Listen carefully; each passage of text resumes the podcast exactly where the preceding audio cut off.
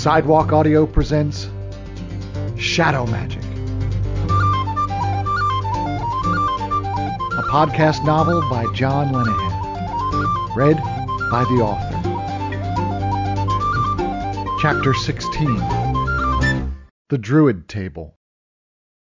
I leapt to my feet and reached for my sword. So did my companions. Unfortunately, none of us had our weapons with us. Fergal cocked his arm a couple of times, trying to bring out a non existent banshee blade. I grabbed a fork from the table and brandished it as menacingly as one can with tableware. Essa and Araf were the only sensible ones. When they realized they had no banta sticks, they each ripped a leg off the table. As food and plates crashed to my feet, I slipped on some fruit and fell backward onto the semi-legless table. Neve smiled and took a step forward. Araf, Essa, and Fergal came to my defense, standing between me and my evil aunt. Fergal was holding a silver serving tray in front of him as a shield. Dad and Mom quickly came between us. Whoa, Dad said, putting up his hand in front of him. He was smiling a little. Neve is on our side. What? What do you mean, our side? This is the woman who tried to kill me with a spear, and she shot you with an arrow, Dad, remember? It's true, Mom said. Neve is a friend. I stood up, still brandishing my fork. The last time we were all together, you two were trying to kill each other. Yes, Mom said, but after you escaped, we nursed your father's wound together, and we talked. We hadn't talked since my banishment. We had a lot to say. Araf and Essa lowered their table leg, but I was unconvinced. I continued to wield my cutlery. Mom went on. I was consumed with a want of revenge. Real magic could not tell me who had destroyed my home, so I sought out the Feely and the secret of shadow magic. That's when I met Fawn. Together, we learned that shadow magic was not evil. It was like any other power. The evil came from the person who wielded it. She taught me the wisdom of the Feely, and it changed me. I have never used shadow magic to find out who killed my father and my tutors. The hate would corrupt me and the magic. What does this have to do with her? I said, pointing my fork at Neve. It was Neve's turn to speak. Her voice was soft. It surprised me. I had never heard it without venom. I am an old woman, and I thought myself wiser than I really was. I was set in my ways when your mother learned forbidden lore and produced the son of the one-handed prince. I thought it was my duty to stop her. Now I see that it was wrong to blame shadow magic for the Feely War. It was Maeve who was to blame. I looked over to Fawn. She lowered her eyes. What about the son of the one-handed prince stuff? I said. Una's divination should not be ignored, Neve said, but but your mother has convinced me that there are other paths than the one I have been traveling. You mean the kill Connor path? Yes, she said, and she sounded sincere. Well, I was never a big fan of that road. Neve smiled. Nor was I, Connor. You will never know how much it pained me. So how come you're coming at me with a knife? She glanced down at her hand and looked surprised to see that she was actually holding a knife. Oh, I was just in the kitchen. I came to see if I could slice some bread for anyone. Dad cracked up at this. You gonna lower your fork, son, or you gonna eat your aunt? I looked at the pathetic weapon in my hand and smiled. So we start over? I would like that, Neve said. Okay. Hi, I'm Connor, Oisin and Deirdre's kid. I extended my hand. I am very happy to meet you, Connor. I am Neve, your father's older sister and your aunt. She shook my hand and smiled. You know, when Neve smiles, she doesn't look so scary at all. Saying that, I wasn't ready to hug her. Can I have my table legs back? Came a quiet voice on the other side of the room. It was Fawn. Oh, gods, Araf said.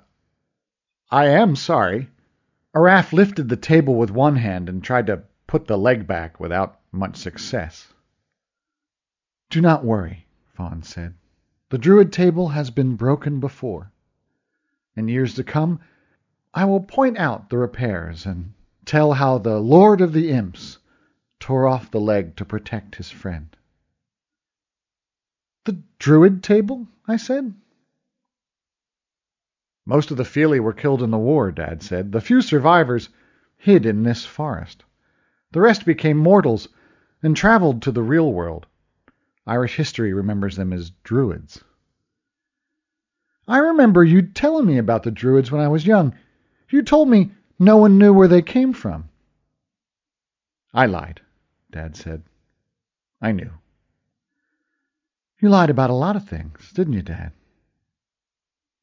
I did, and I'm sorry. So, are you finally going to tell me the truth about how you lost your hand? Ah, oh, that's a great story, Fergal yelped. You see, Oisin and Kealty were having a... You know how my dad lost his hand? Well, of course. Everyone knows that story, Fergal said. Then why didn't you tell me? Well, you never asked me. I can't believe you never heard it. You see, Oisin and Kealty Araf placed his hand on Fergal's shoulder. Perhaps Lord Oisin should tell his own tale. Oh, yeah, Fergal said. Sorry. You two go for a walk, Mom said. You have much to talk about, and we have much to do here if I'm to cast shadow runes tonight. Come, son, and I will tell you of things that I have long wished I could tell you. Dad and I walked outside in the dark shade of beautiful trees adorned with clusters of red berries. What trees are these? I asked. Rowan. The Feely lands are the Rowan lands. Maeve used to hold the Luis rune, Dad explained. The berries are poisonous, but the Feely managed to somehow make jam out of them. I think I saw you have some this morning. I did. It, was nice. The Feely are clever people. My father was wrong to punish them all. My mother asked him to be lenient, but he was so appalled by the war, he ruled with his heart and not with his head. Your mother? I said, suddenly wondering why I never even thought to ask before. Dad closed his eyes for a second. An evil thought entered my mind. Did Kealty kill her too? No. After I was born, she went over the water on a sorceress's quest. She never returned. Finn and Una performed a rune casting to find her, but to no avail. She must have died. Who was she? My mother, your grandmother, was a sorceress. Her yew wand held the power of the horses. I never knew her. It was said that she raised the finest horses in the land. Her name was Macha. There's a town in Ireland called Macha. Awen means twin, doesn't it? That's right. Cuchulainn named it during one of his tall tale sessions, I believe. He was really referring to Kealty and me. You and Kealty are twins? I thought he was your older brother. He is, but everyone called us twins because there is only a year between us. Mortals don't have very many children, otherwise the place would be overrun. It is very rare for someone to have two children so close together. So we were called Au and Macha, Macha's twins. But Kealty's the oldest and the heir to the throne. Heirs are not decided by nepotism in the land. Rune lords are made at their rune choosing. I keep hearing about this rune choosing. What is it? When a young man or woman comes of age, they prepare a small disk of oak, Dad said, and place on it a piece of gold. They then carry the oak and gold through the three antechambers of the Hall of Runes. At each doorway, a Morbracht is passed. Morbracht? I, I don't know that word. It literally means tidal wave, Dad said, but most people who have performed a choosing say it's more like a riptide, but in the air, all around you. Well, what it is is incredibly difficult, both mentally and physically. A chooser may give up after the first antechamber. After that, stopping means death. The rune becomes hot in your hand after each Marbrucht. The gold melts into the oak. When and if you pass through the final barrier, you may turn over the piece of oak in your hand. Upon it, engraved in gold, will be a rune. Some runes are major runes. These are for rune lords, and others are minor runes, and these are for the heirs. Only after a rune lord has left or died may the holders of the minor runes retake their choosing to see who is to be the rune lord. What rune do you hold? Dad held up his stump.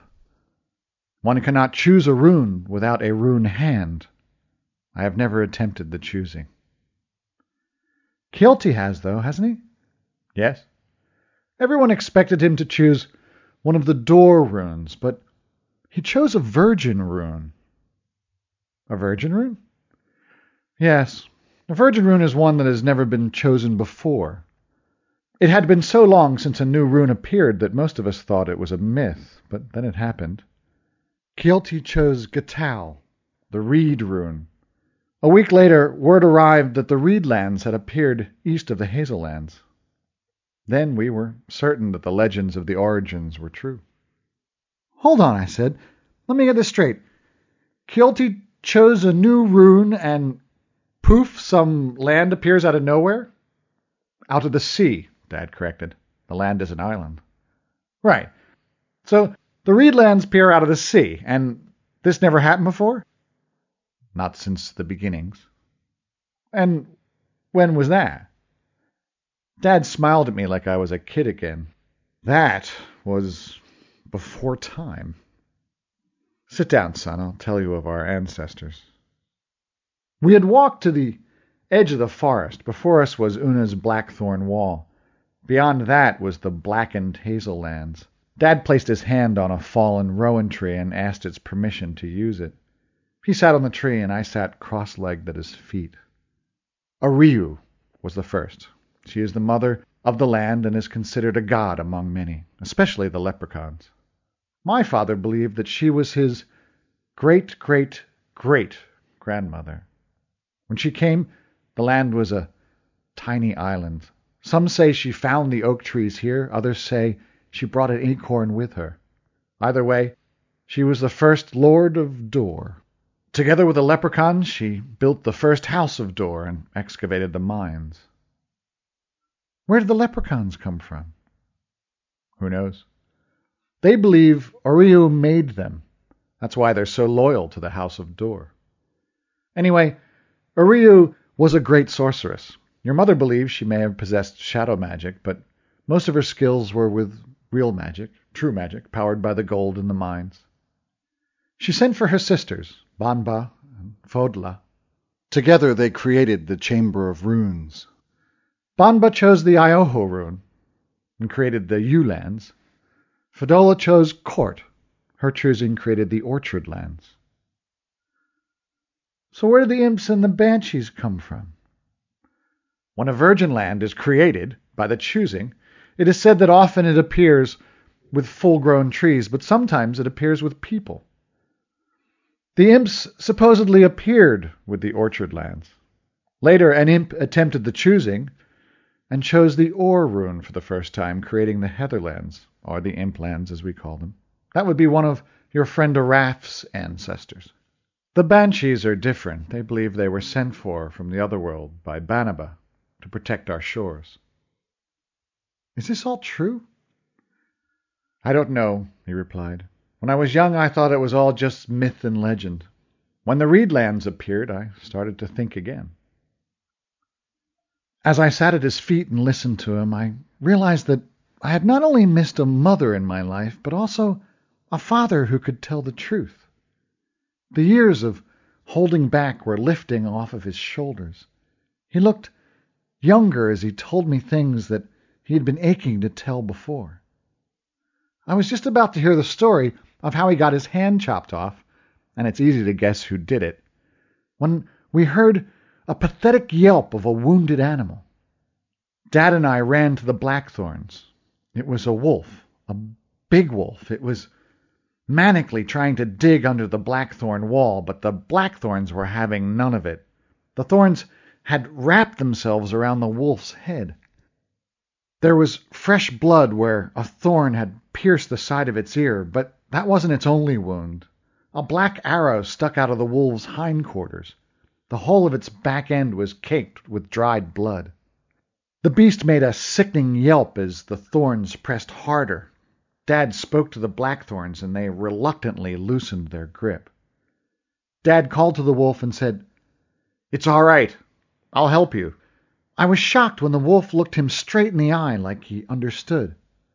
Then the animal collapsed on the ground, and if I hadn't seen it myself, I wouldn't have believed it. He changed into a man. Get your mother, Dad said. Mom was already on her way when she met me on the road. The Blackthorns had told her. When we arrived back with Dad, she used her wand to part the thorns, and we carried him in. What was that? I said, still a bit stunned. He's a puka, Dad said. They can change into animals. Oh, right, I said. Fawn and another Feely woman arrived and tended his wounds. They gave him water, which woke him up, and a tonic that put him to sleep, and carried him back to the village. The story of how Dad became a lefty had to wait.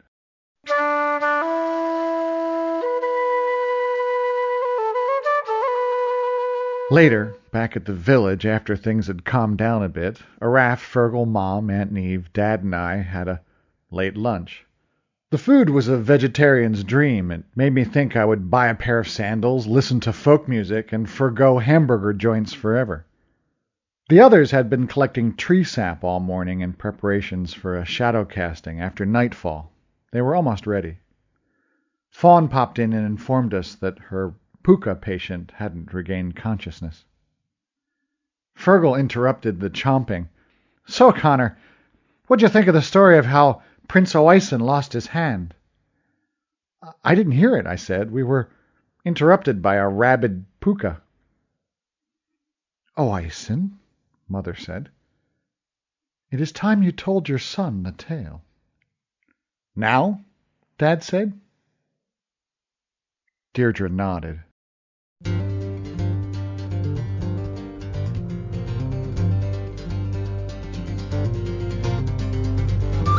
You have been listening to Shadow Magic, a podcast novel by John Lenihan. Music gratefully provided by Lunasa.